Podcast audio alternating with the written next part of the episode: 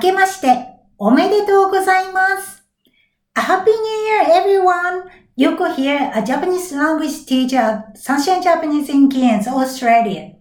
This year, a new episode will be released every Wednesday instead of Monday like before.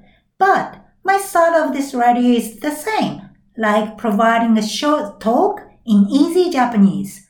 Those Japanese are in around pre-intermediate level. Each episode includes an English introduction and conclusion, followed by a quick vocabulary check. Keeping motivated to learn Japanese is tough, especially for learners outside of Japan, isn't it? Therefore, I would like to encourage not only my students, but also all learners across the world. Hopefully, this radio will be something you can enjoy and also something you can improve your vocabulary and capability of listening with. Enjoy listening to my easy Japanese. See you on Wednesday!